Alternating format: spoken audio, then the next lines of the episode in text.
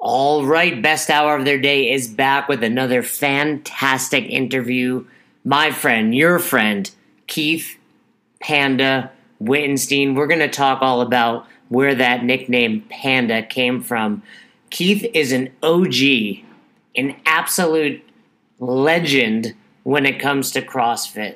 He's been involved in the coaching of CrossFit since way back when. I mean, some say he was Coach Glassman's second in command. Just kidding. He wasn't that OG, but he's been around a very long time, opening one of the very first boxes, if not the first box, in New York City, the Black Box, before moving out to the suburbs, if you will, and opening CrossFit Virtuosity. Like me, he has been a part of multiple affiliates and sold multiple affiliates.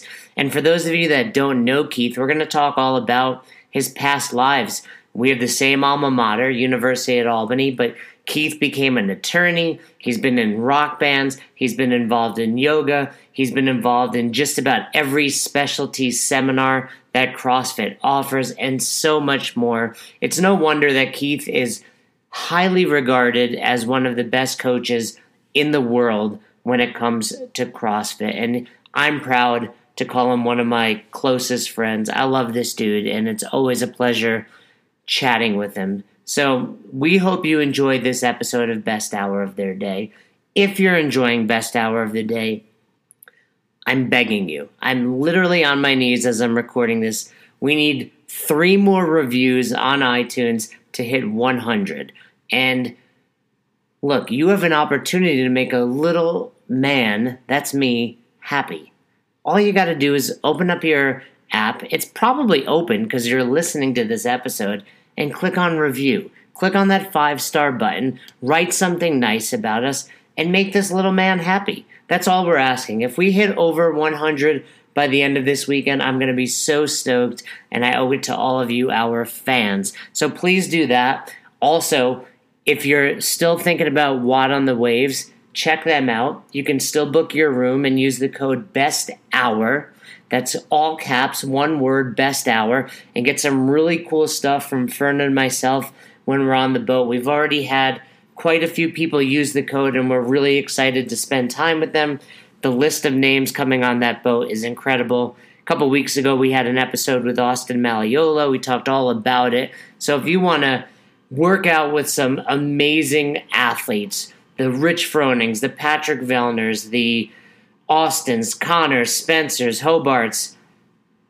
Look no further than WOD on the Waves. If you want to hang out with just some cool people enjoying an adult beverage while hitting a 10K row, this is the boat for you. It's got some great stops. We're going to help coaches develop while we're on the boat. There's going to be nutrition lectures from us and my wife Roz and Own Your Eating and some other great stuff. I highly, highly recommend it. You can check out all of our archives in iTunes. Our new website, besthouroftheirday.com, is just about done, and we're so excited to show you guys that. We're going to have some great content on there regularly, not just the podcast, but articles about coaching. We've got some videos coming out, including full one hour classes of us coaching CrossFit and so much more. We appreciate your patience as we've been growing. This is a passion project for both Fern and myself, and it's escalated quickly, as Ron Burgundy would say. So we appreciate your patience, we appreciate all the feedback and the kind words, and we appreciate the criticism. So anything you got for us, feel free to hit us up on Instagram at best hour of their day, and you can always shoot us an email, best hour of their day at gmail.com. All right, I've rambled enough.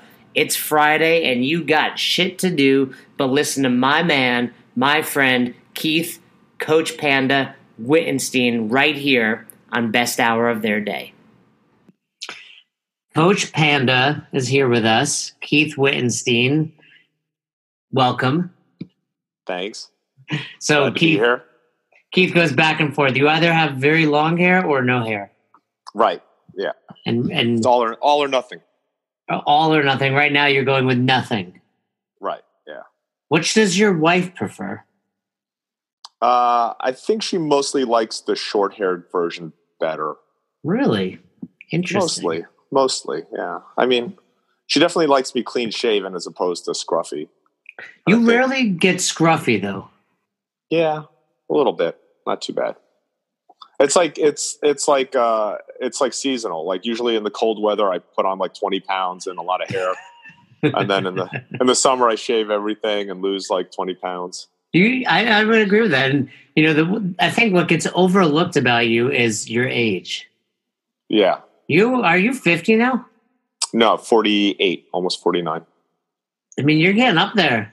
Yeah, yeah. I'm, I was just talking with Becky Harsh. She's 45. The three of us are all on staff, and and really, I think the age of seminar staff has gone up a little bit. It's a more mature staff. I think so. I think so. There's a lot of veterans and the the new people. There's some new, fresh, young blood on staff right now, but I think some of the people they're bringing on staff too are still like in their you know mid to late 30s. I think too. There's a couple of more seasoned people they're bringing on staff. Well, and, and the, well, if you think about it, though, you have to be a really good coach to be on staff. That's right. not going to happen at at 21 or 22 years old. There's a few exceptions to that. There's a couple of young bucks on staff who are surprisingly uh, surprisingly good at a young age. But like who, for example? Do you have specifics? Uh, well, I mean, Joey Dill in his prime was a classic example. Joe, yeah, uh, Joey Dill in his prime. I mean, He was yeah young. He's yeah, he's almost no longer on staff. But, he's barely on staff right now. Yeah, he just doesn't work as much. He's busy, but he's also probably he's almost thirty.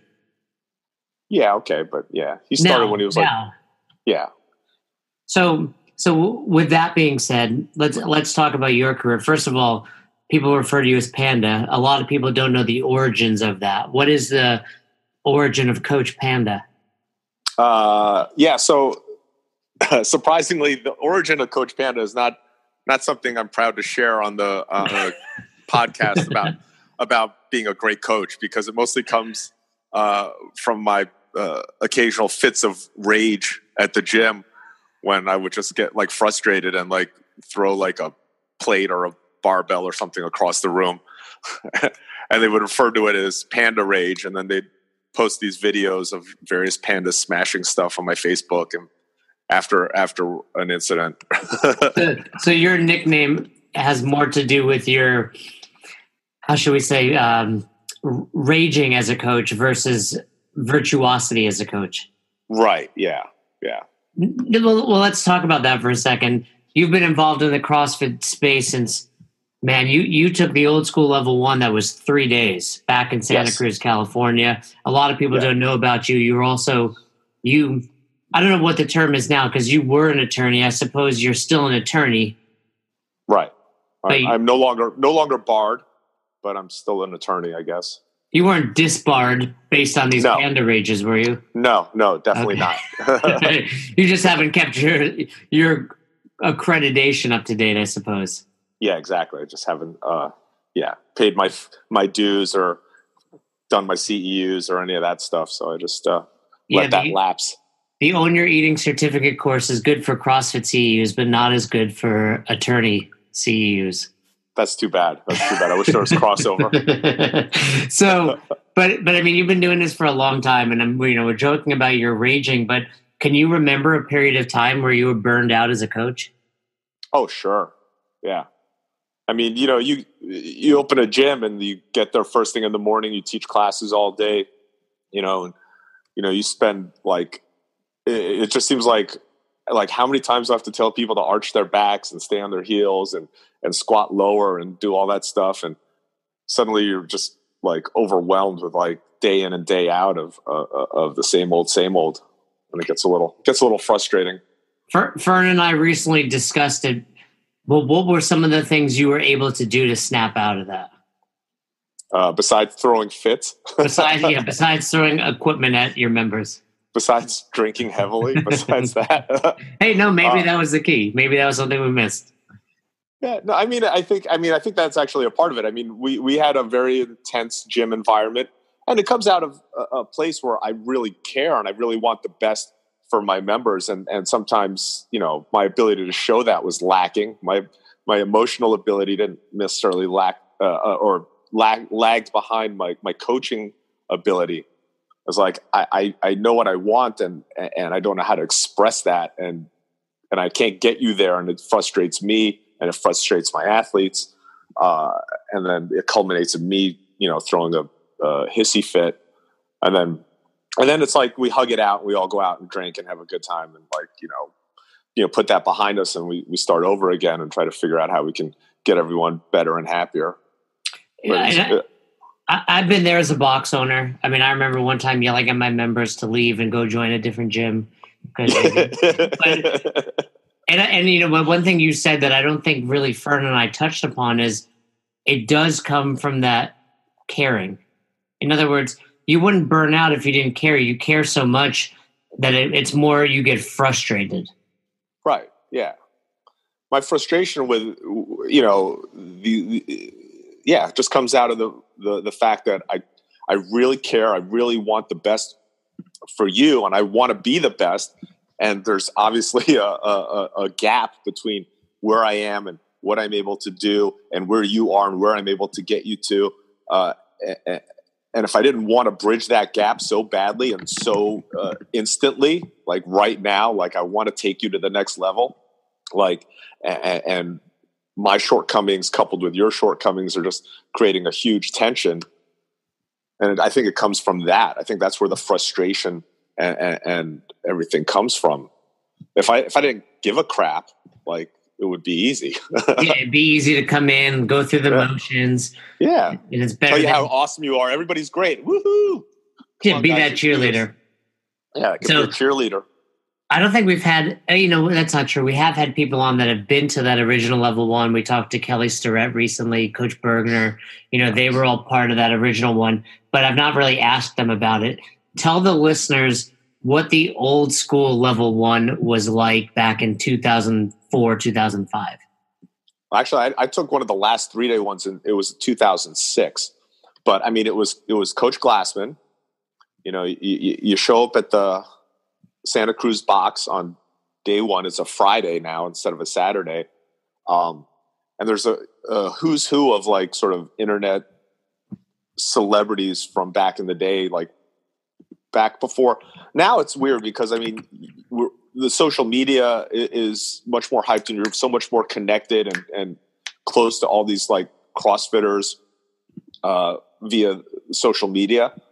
And when you see somebody, you know, like a James Hobart at a level one now, it's uh, you feel like you know them a little bit better. But back then, it was only like little snippets of like workouts that you'd see Greg Amundson do, um, uh, little pictures of some of these people on the uh, uh on the CrossFit Journal, uh, and, and, just like you'd see handfuls of uh, like just very limited access to these people and i would like chat with some of them on the message boards. And so when i got to santa cruz i remember uh, there was a old school trainer at crossfit santa cruz named lonnie lonnie lau. And she was a demo girl back in the original days of like annie and nicole uh, and, and lonnie was one of the demo girls back then. And we had like connected on the message boards uh, and i think she'd been out to new york once to, to train with us in central park and so when I went out to uh, California, she was like, "Oh." She met me Friday morning. She took me to the Silver Spur Diner, which is where that uh, place is the best. Yeah, she took me there before the before the uh, the seminar to like grab some breakfast and coffee.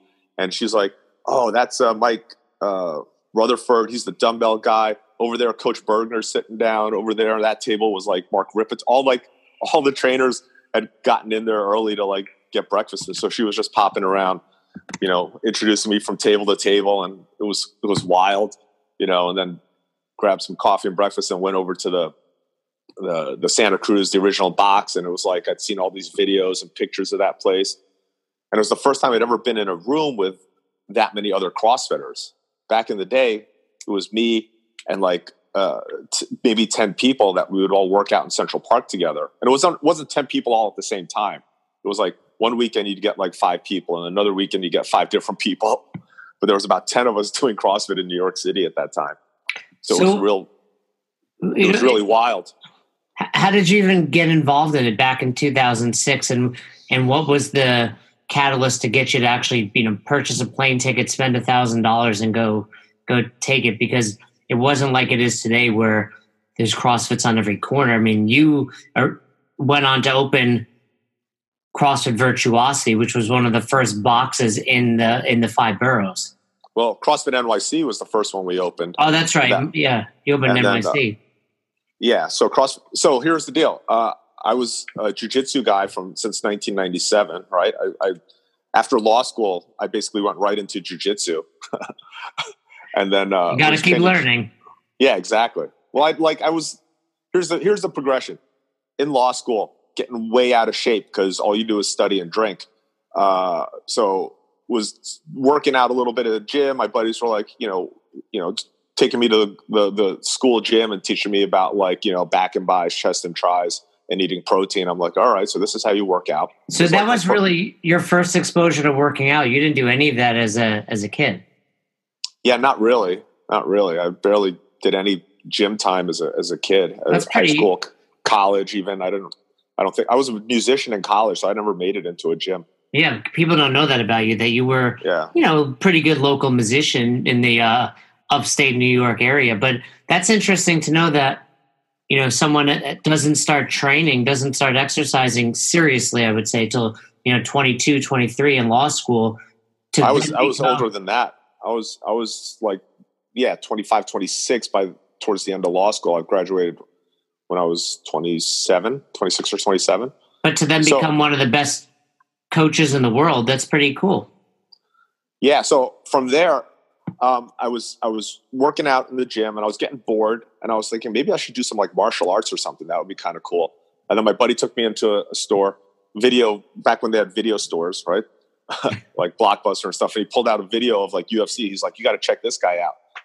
And so I, I, watched like the first or second UFC with Royce Gracie. Gracie. Yeah. And then I was like, oh shit. so like I rented all like it was the first like three or four UFCs with Royce Gracie and I watched them all. I was like, yo, this guy's crazy. And then I found a video of Renzo Gracie, his cousin. I was like, this guy's insane. And then uh, I was like, I'm gonna do this Brazilian jiu-jitsu shit. And then like there was one place in Boston when I was in Boston, like, but it was like far away and I was in, towards the end of law school and I was all I was thinking about was like studying and finals and I wasn't thinking about like starting that right then. But I looked on like a black belt magazine. There was an ad for Renzo Gracie Academy in New York, and I was like, when I go back to the city, I'm going to go right there, and that's exactly what I did. So as soon as I moved back to New York, took the bar exam, and then after the bar exam, I was like, all right, I'm going to start doing this jujitsu thing, and I went right down, made a beeline to Renzo's Academy. I started training there, and then was into that, and just was getting my butt wiped like on the mats like constantly, and I was like realizing like I probably need to get in better shape. And that's when this guy BJ Penn came out and got his black belt in like four years, went and won UFC, won the worlds at like black belt, like and then won the UFC. And he held up like a CrossFit shirt at one point after winning one of his fights. And I was like, what is that? And so I went down the rabbit hole. This is like 2003, four, somewhere around there. And just like went down deep into the rabbit hole of like CrossFit. And I was reading the re- website, had no idea what any of these exercises was. Hmm. didn't know what a kettlebell was. Didn't know what a clean, a jerk, a snatch was. Any of this stuff. Like just, but I was reading Coach Glassman's words. I was like downloading these journal articles and PDFs. And I was like, this guy's talking about fitness like nothing I've ever read in Muscle and Fitness magazine, right? And I was like, this guy's really smart. I was like, whatever he's saying, I was like, I want to do that. And then, of course, I would go and try a workout and be like, "This is fucking hard." and then I started looking. Do you, do you remember your first workout? What? No, but I remember like I remember being at Crunch one day trying to do Angie, hundred pull-ups, hundred push-ups, hundred sit-ups, hundred squats, and like they only had like you know the one knurled bar between the cable crossover machines, yeah. and I'm on that thing trying to kip like through hundred pull-ups, and it's taking me forever, and I like tearing my hands and like throwing a towel over the bar and like and periodically a trainer would come by and be like you know that that's not how you do a pull-up you know? Yeah. Uh, and then like you know and then i you would do like the the, the push-ups and sit-ups and i'm doing squats and then periodically a trainer would come over to me and say you know you shouldn't squat that low it's going to hurt your knees. So uh, I just I, I, there's some memories getting like a lot of grief from a lot of trainers at like various sports clubs in New York during various workouts that's that's more of what I remember than like which was my first one. You know. So so you go to Santa Cruz, you take the three day course, you're surrounded well, so, by these web before, celebrities. well, before that, like we're I'm like doing CrossFit more or less like partially on my own, finding other people in New York who want to do it. I, I end up, you know, getting a little group of people together, and then one of those people is Josh Newman, and Josh is like, you know, I'm I'm like this is back in the day where I could actually get Coach Glassman like on the phone and get him on email and would reach out to him periodically and be like, "Hey, are you guys ever coming to New York?" And he's like, "You don't understand. You guys are creating the New York scene right now. You guys are gonna start the gym." And we're like, "What? No, we just started. I don't want to open a gym. I just want to do CrossFit workouts. Come here and open a gym and train." and he's like, "You don't understand." And so finally, like Josh, like affiliated us. He put up a blog and he's like, I affiliated us. I just paid the 500 bucks and we're an affiliate now. I'm like, we are? He's like, what's a blog? I'm like, he's like, here, here's the password. Just write up the workout that we did in the park. I'm like, okay. So I we started blogging and, and putting up workouts and putting up pictures of us working out in the park. And then we, and then lo and behold, it was like we started getting thrown out of different gyms that we were working out at. and, uh, and finally it dawned on us like you know we should like offer like a regular we found a place that would actually let us work out regularly like a couple days a week like on like the weekends. And so i was like well now that we're here every weekend and they're not throwing us out let's like start a, a class and see if we can uh, get people to like pay us and come in regularly. Because it was just sort of like you know show up if you want. But now we, at least we can make a plan. And so we started we started you know we sold like a six week package or something like of you know CrossFit, and all these people showed up. And I guess like we have a gym now. It's like, well, I guess I should go do my level one, and and we should start looking for a space. but meanwhile, you were still like, I'm going to be an attorney. I was uh, doing some yeah legal work at the time during the week, and uh, I was I done. I think I'd done. I don't know if I'd done my yoga teacher training at that point. Um, I think I had done my yoga teacher training at that point. Was teaching yoga a little bit too. Speaking of that, you, in my opinion, are probably the most diverse coach I know. I mean, you're kind of an expert in all fields. I mean, you you are very very good at jujitsu. You teach that regularly, but you have your yoga. You were at one point a part of the kettlebell staff, the gymnastics staff. You and I go back to Coach Rip and the barbell staff. So, what was it about you that allowed you to just learn so much or the desire to learn so much? I don't know where the desire came from, but yeah, because you're I not think... a very motivated person in general.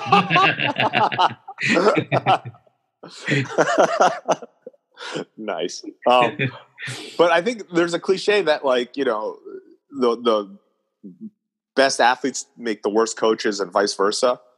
You know, there's some saying to that effect. And I was never an athlete uh, but I was always like curious when I when I started one of these, you know, went down these roads. I would learn as much as I can about it. And I think that's generally sort of my my my uh, mo is that you know you know yeah i'm not a very motivated person until i find something and then i'm kind of get really deep into it just like you know law school i was never grew up thinking about being a lawyer and then i went to law school and i was just like i'm all in and i was just like nerdy law guy for a few years and then you know, then started getting into yoga, and then I was like, yeah, yoga's kind of fun. And then all of a sudden, I was like, I'm going to do a teacher training, and then I became the nerdiest like, like yoga guy that you could find.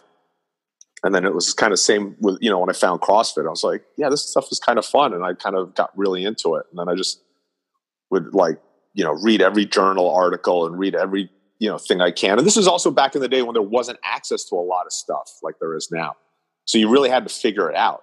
Like I could you, just, but I what?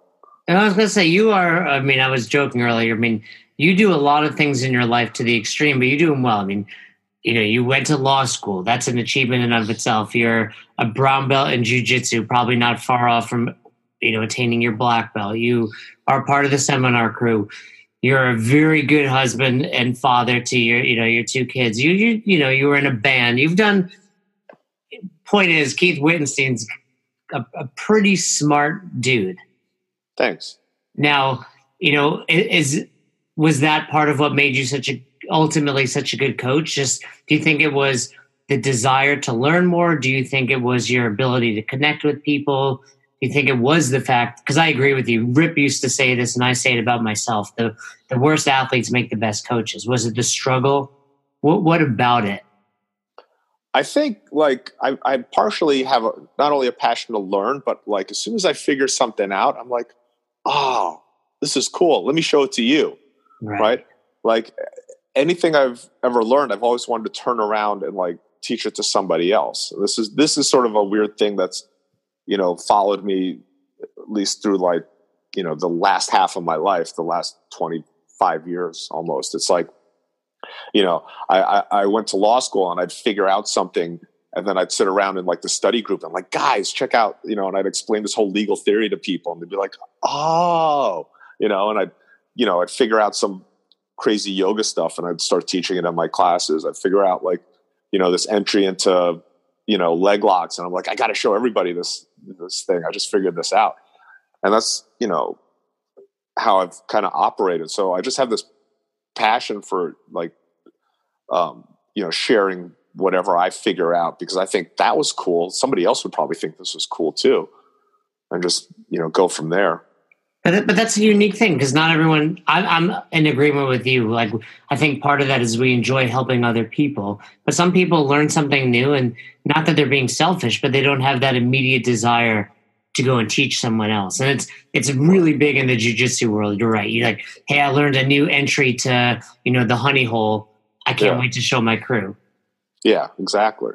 So um, t- tell us, some people don't remember Mark Rippetoe. So Mark Rippetoe was a crazy Texan, you know, someone that you and I would call our friend. He was the barbell guy till about 2009 ish in the CrossFit world. And whatever happened, he's no longer involved. But do you have a favorite Rip story? You and I traveled quite a bit with him for about a year. Yeah, uh, I was. Yeah, I was with Rip for about a year, year and a half, uh, traveling, doing the seminars. Uh, he is one of the most uh, awesome, smart, uh, funny people, uh, but also the most opinionated and stubborn person. Mm-hmm. And if his agreement is counter to your, you know, if his opinion is counter to your opinion, you're in for a rough ride. Um, and that's where I think him and CrossFit parted ways is that he was unwilling to budge on a lot of his opinions. But man, when uh, you know, you know, he he wrote a great book on on the basic lifts, and he's a great coach for teaching the basic lifts. And but he's also a, a diehard Texan, and he's constantly griping about not being able to get his knives through the TSA and you know every seminar was uh, uh, uh, uh, an undertaking in like you know great coaching you know getting people to lift heavy and also drinking a lot of bourbon and having a good time. So it was it was a fun experience working with him for, for that year and a half. Yeah that was the year i learned all about steak and bourbon yeah exactly I mean, you would go a weekend with rip and it was the most unhealthy weekend you could have but you mean no I don't know if it's the most but, I mean, unhealthy. Lack of but, sleep. mean, there wasn't enough sleep happening because he would keep us up late and get up right there, so early. Yeah, part of the part of the, your your your your gear for the weekend had to include a small flask. yeah, with with some sort of brown liquor in it. Was a was a, a hard uh, you know a firm requirement of working with Rippetoe. But speaking of knives, we're working in DC one time, and you know I think we were all coming home on Monday and we had a later flight and he wants to go to one of the museums like one of the smithsonian. So we go there metal detector beeping like crazy. oh yeah yeah he yeah. unloaded like eight knives out of his pocket. And and they were like you can't come in with these and he was like well i'm not leaving him." and i was like i'll take him back to the hotel and just head to the airport but it was nice. it was one of those situations now with with all of your expertise in different the realms of fitness, where would you say your your superpower is? What's your what's your best coaching? What what do you coach the best? Um, I feel like I'm, you know, I feel like I'm really good at teaching the squat, and I'm really good at sort of fixing really crappy squats. Right, and you know, uh, I think that's I, I think I have a you know a, a gift for that maybe and now, when um, you say you say like the air squat at a level one, are you talking a you know a member's back squatting, and you can help them, you know, improve their low bar back squat? I, I would say all of the above. Like, uh, you know, the the squat is something I've just spent loads and loads and loads of time working on myself and other people, and I feel like, I mean, the hardest part of that maybe is that some people are are unwilling to change the way they squat. yeah, but, there's there's more of that happening. But like in terms of like you know, it's it's one of those things where you know a lot of people are into. Right now, it's really popular, like all these assessments and stuff like that, with like various uh, people doing various assessments and PT stuff, and like and and then being able to diagnose whether or not people can or should squat. And I think that's you know that's there's a place for that. But you know, I find like the squat in itself, and people, I, I think even you had Sean on here like a couple weeks ago talking about how the squat is not an assessment, and I just violently disagree with that. It's like if you know how to watch a squat, right, and watch what the person does and what they where they compensate, you can see a ton of stuff in there. Yeah, that was kind of what he said. Where you yeah. know the FMS screening, where Coach Glassman's like those things are, are useless. Watch someone squat, and and and I agree with you. You know, I think and, and, of course, I think you and I are both pretty biased towards CrossFit, right? But I agree with what yeah. Coach Glassman's saying, and I can I can assess you based on how you move through these nine foundational movements. If you can't do these, I don't really need to see much more. Let's get these better. Yeah, I mean, there's there's certainly a, a place for other assessments and stuff, and there's certainly stuff that's less visible or maybe even invisible when you're you're squatting, and you, especially when you're good at compensating for various things. But ultimately, you know, one is a correlate of the other. A lot of these assessment tools are just correlates of good movement and not actually good movement. And, you know, I, I think we, as level one seminar trainers, spend a lot of time not working with correlates, but actually working with the real movements and trying to get those better. Um, and I think that's where the majority of sort of the average trainer's time should be spent is working on just getting people to do those movements better and not diving deeper into other assessments that kind of lead them further away from good movement potentially. What what do you think about your i'm just gonna i'm gonna tell you a story. I don't tell it. Yeah go ahead because i you know I, I, was i was sitting there and i was watching a little workshop with uh, you know a fairly good pt go th- giving a seminar to a bunch of you know trainers at a gym and it was good stuff. Is like, well, here's how you screen like you know ankle dorsiflexion. You do a little you know you know knee bend test. You know, and you sort of see how far they can get the knee past the toes. And you know, you can do it to a post on the thing. And here's how you do this screen here for this you know range of motion and that range of motion. And I was like, that's all good, but like I, I worked with these same trainers, and I'm like, most of them can't see. You know, if someone's squatting below parallel and their knees are tracking their toes and their heels are down, and I was like, which one is the more important thing on their day to day thing to get people's heels down, knees tracking the toes, and you know full range of motion, or now doing another assessment for dorsiflexion and something else where I'm sure they can't see any difference in the in the two in the two tests, like the before and after, right? It was like if they can't see a heels down in a squat that they look at, you know, a thousand squats a day, they're not going to be able to do this test of yours any with any greater uh, clarity or specificity. Yeah, like, why are we? No, so why are we a, wasting our time?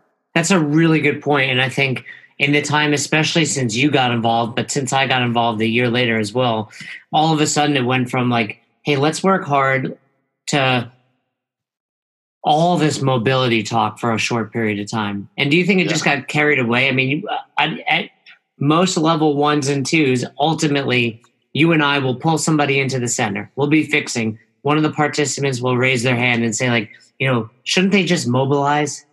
Yes.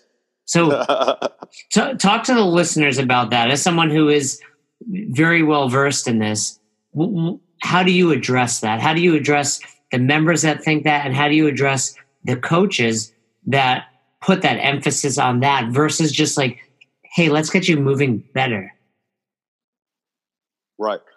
Yeah, it's it's I, I think it's like we, we wanted in, in an effort to sort of, you know, I mean, be more thorough.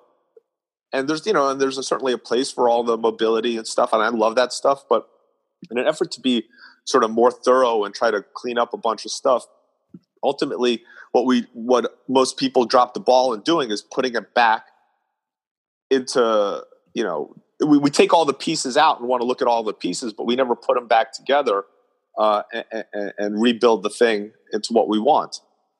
Right. So now we've dissected like the the shoulder, you know, external rotation. And now we've you know dissected you know the hip you know flexion and external rotation, but we haven't put it back together into the movement where we wanted it in the first place. So most people don't have the time or the wherewithal to to do all that extra stuff. They should spend what time they have just making, you know, working in that squat and working into these positions, working on that front rack. Uh, and then, you know, if there's any, you know, room for improvement that can't be done with, you know, the elbow grease and the, the time under tension, yeah, we can take it out and look at it in terms of some other mobility stuff. But more often than not, people sort of get pulled out into mobility land and don't go back into fixing movement. Yeah, I mean, I tell people, you know, the front rack's a great example. Every weekend at the level one, the front rack's tough with PVC, and people, well, what drill should I do? Here's the drill you should do: get in this front rack more often. Yeah, you know, get better at this movement pattern. That's how you get better. What having coached dozens, if not hundreds, of level two seminars what would you say is the biggest mistake you see from CrossFit coaches? And I say level twos because typically those are coaches that are coming back, you know, six months to five years after taking their level one. We watch them coach, we give them feedback. What do you see as the biggest flaws? I think uh, most of it is sort of uh, maybe I don't know if I've heard anybody say this on this podcast yet, but it's I think it's a uh, not really caring enough about getting people to move better. I know we want people to move better, but uh, there's a breakdown between how we get there, uh, and also uh, there's also a tendency for people to settle for like meh. Right. I, I always say we're not forging meh fitness; we're forging elite fitness. right. We're not, and and you got to have your standards a lot higher right? When I you go into a, a teaching situation, I look at how you start moving, and in the after you spent five ten minutes with me, you have to be moving better. My job is to make sure you're moving better. It's not based on my ego. It's like, but this is what you're paying me for. This is what you intrinsically want is to get better coaching so you move better. And most people sort of just feel it's their duty. Well, I just have to explain deadlifts to you for five minutes, and that maybe should help. And that absolutely has no bearing on people's movement, right? We have to get in there and actually get them to do reps, and and each rep we have to chisel away.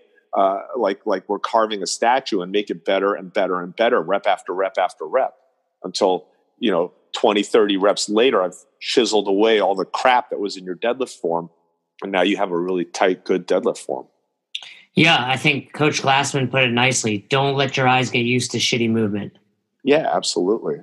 And but I, I, there's a, there's an inherent sort of unwillingness to put yourself out there. There's an unwillingness to sort of ask people to do more.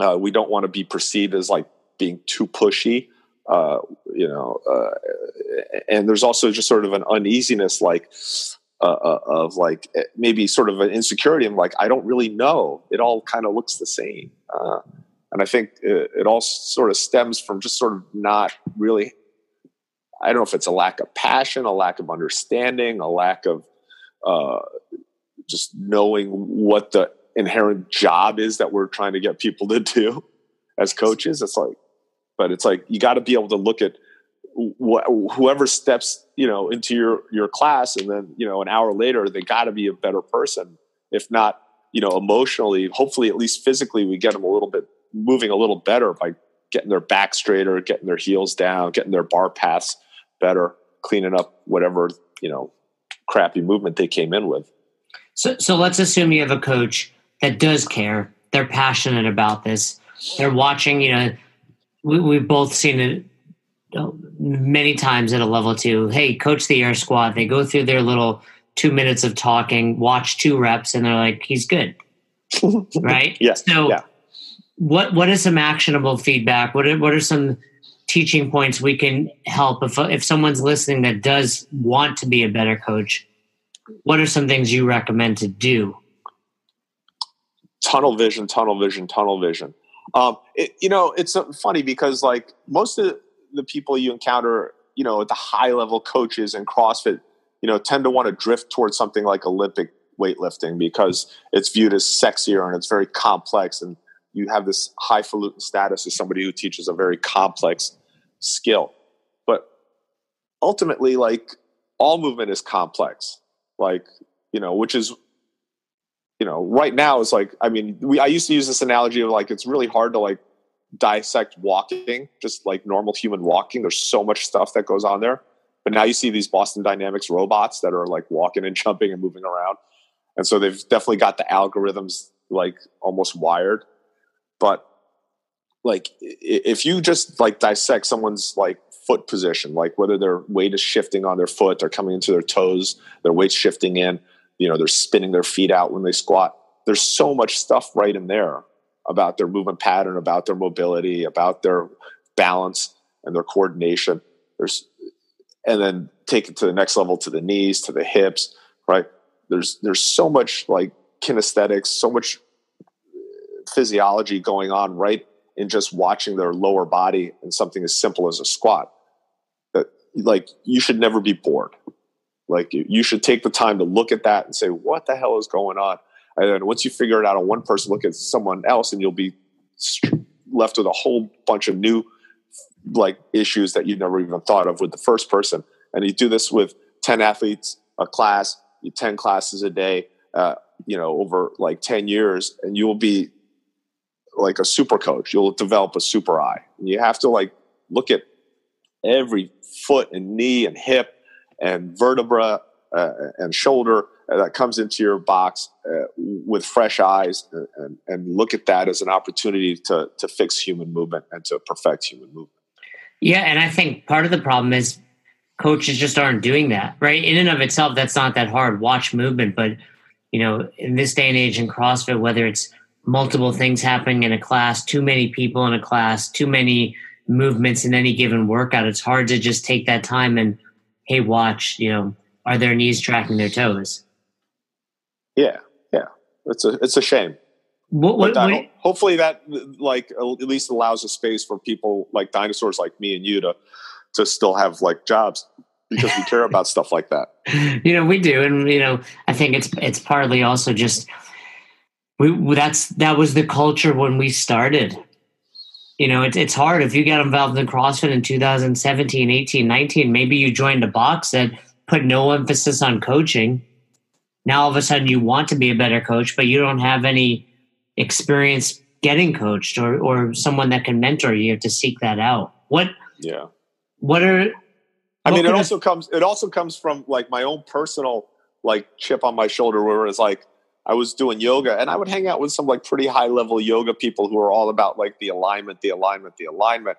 And it would always like poo poo, you know, the other styles of yoga that weren't into alignment. And they would certainly poo poo anything that resembled like hard exercise as something that was like maybe like not as, you know, refined and upper crust as like this beautifully aligned like yoga practice. And I was like, you know the beauty of human movement is everywhere and it's not just in yoga. And, and and, you know good alignment is good alignment everywhere. So i took that sort of like maybe sort of uh, snobby you know attitude towards alignment and just like brought it into sort of my way i looked at like movement in other parts of you know life in terms of like crossfit in terms of jiu-jitsu it's like there's good movement and there's bad movement everywhere. And i definitely want to side in the camp of good movement if I can. You've you've been a part of multiple affiliates. What what is something this day and age that affiliate owners could be doing better? Oh gosh, I don't know. I've been out of the affiliate game for a while. Um, I mean, some people know you own part in New York City, NYC. You were owner of Virtuosity. You've coached at numerous boxes, you know, in the New York, New Jersey area. What what are some of the better things you saw then? You know, what are better boxes doing that the that the boxes that aren't doing well are not doing? Um, I think the best boxes, one, obviously, are, are, really keyed into their community and creating a really good space uh, for members to have a good time. I think, you know, I I, I think the. I mean, I, I know there's. I mean, it depends how you like what you consider a good affiliate too. I mean, there's certain affiliates that seem to show up at the games all the time and they're competitively excellent, um, which for some people they'd place a, a premium on that. Well, I, that's I of, making money, having a good uh, good membership base of over hundred members.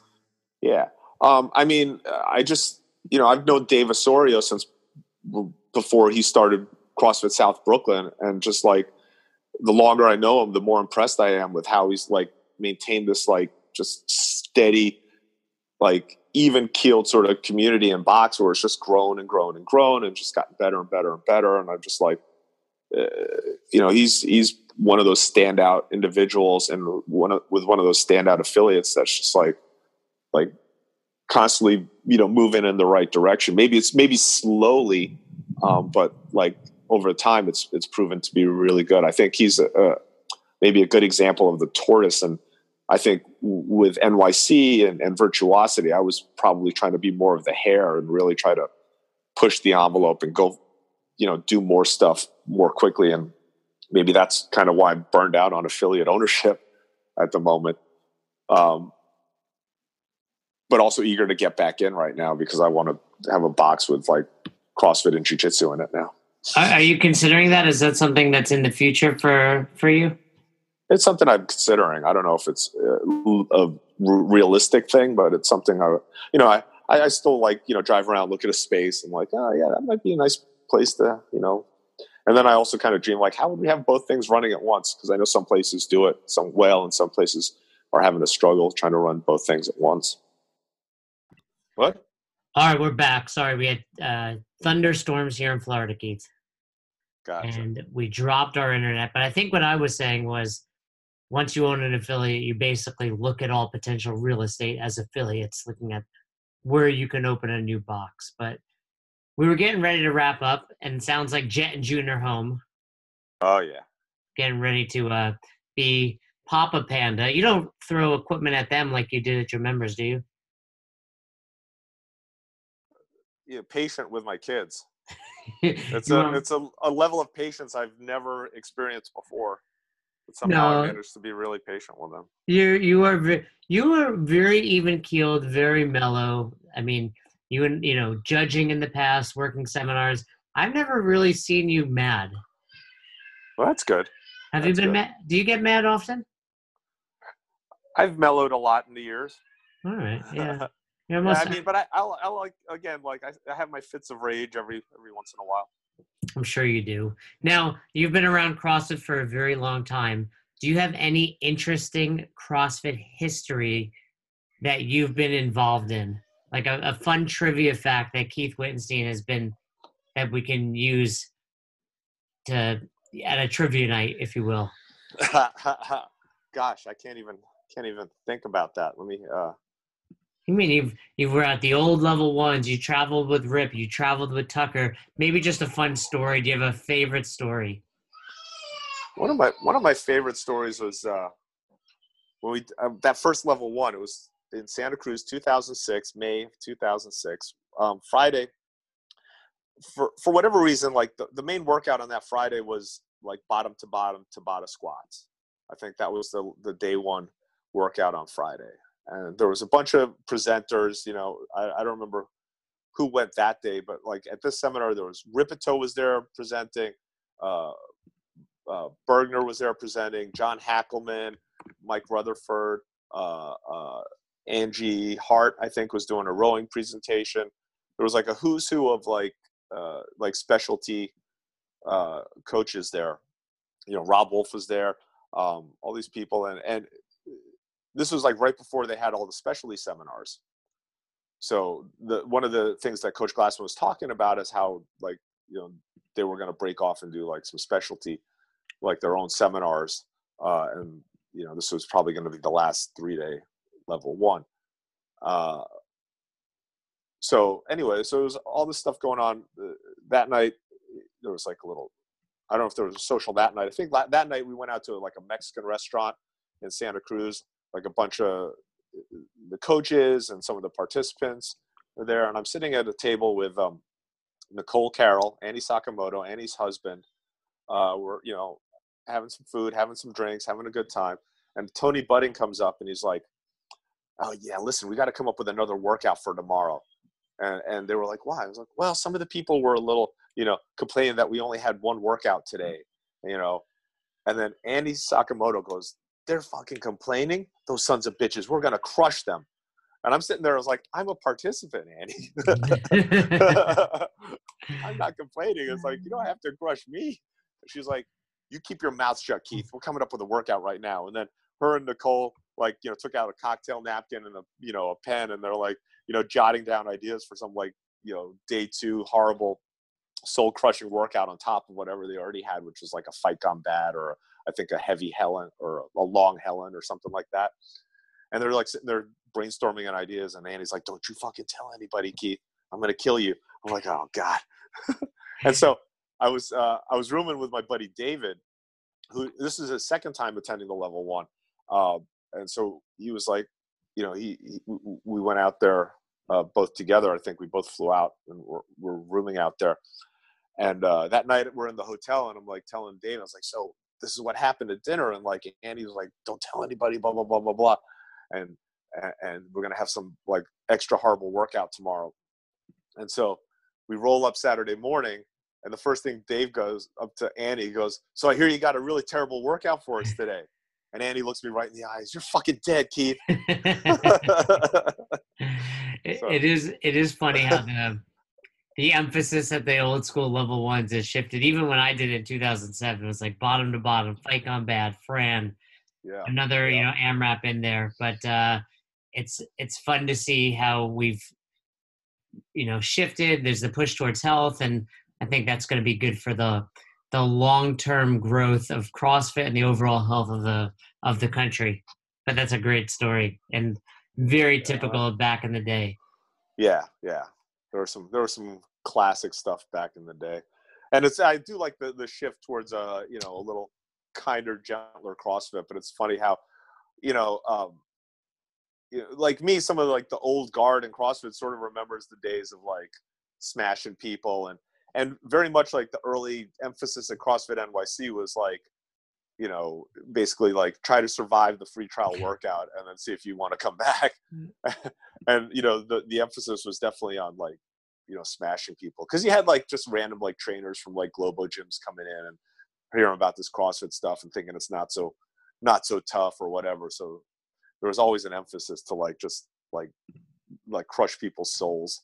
We'll show you. we'll show you. Yeah the whole so, like you know our your workout is our warm up type of mentality and and and it's you know over the years it's nice to sort of be in a different place where now it's sort of about trying to bring people into the fold and try to create an environment where CrossFit is not necessarily just for the badasses. It's definitely a little more open and, and welcoming and inviting. That is definitely true. Last question. Any book you recommend the listeners check out? uh, The War of Art by Steven Pressfield. I just read that. I just oh, read awesome. that. And I'm checking out his other book, Turning Pro, next. But yeah. that's a great book.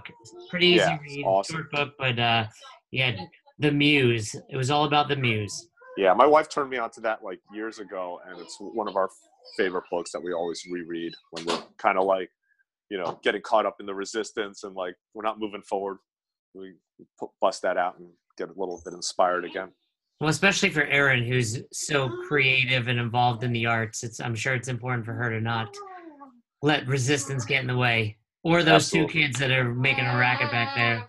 They're out of control, these two. I will let you go take care of the young Wittenstein clan and awesome. You know, hopefully I'll see you soon and happy 10 year anniversary to you and Erin. Thank you. Thank you. And we good, look forward good to, talking uh, to you, brother. Yeah, to catching up again. Thanks a lot. Thanks, brother. Thanks again for listening to Best Hour of Their Day. We hope you enjoyed this episode. And if you did, one more time, please leave us a review on Apple Podcast and send us any feedback you have to at Best Hour of Their Day on Instagram and best hour of their day at gmail.com if you want to shoot us an email. We appreciate you. Thanks again. Have a great rest of your day.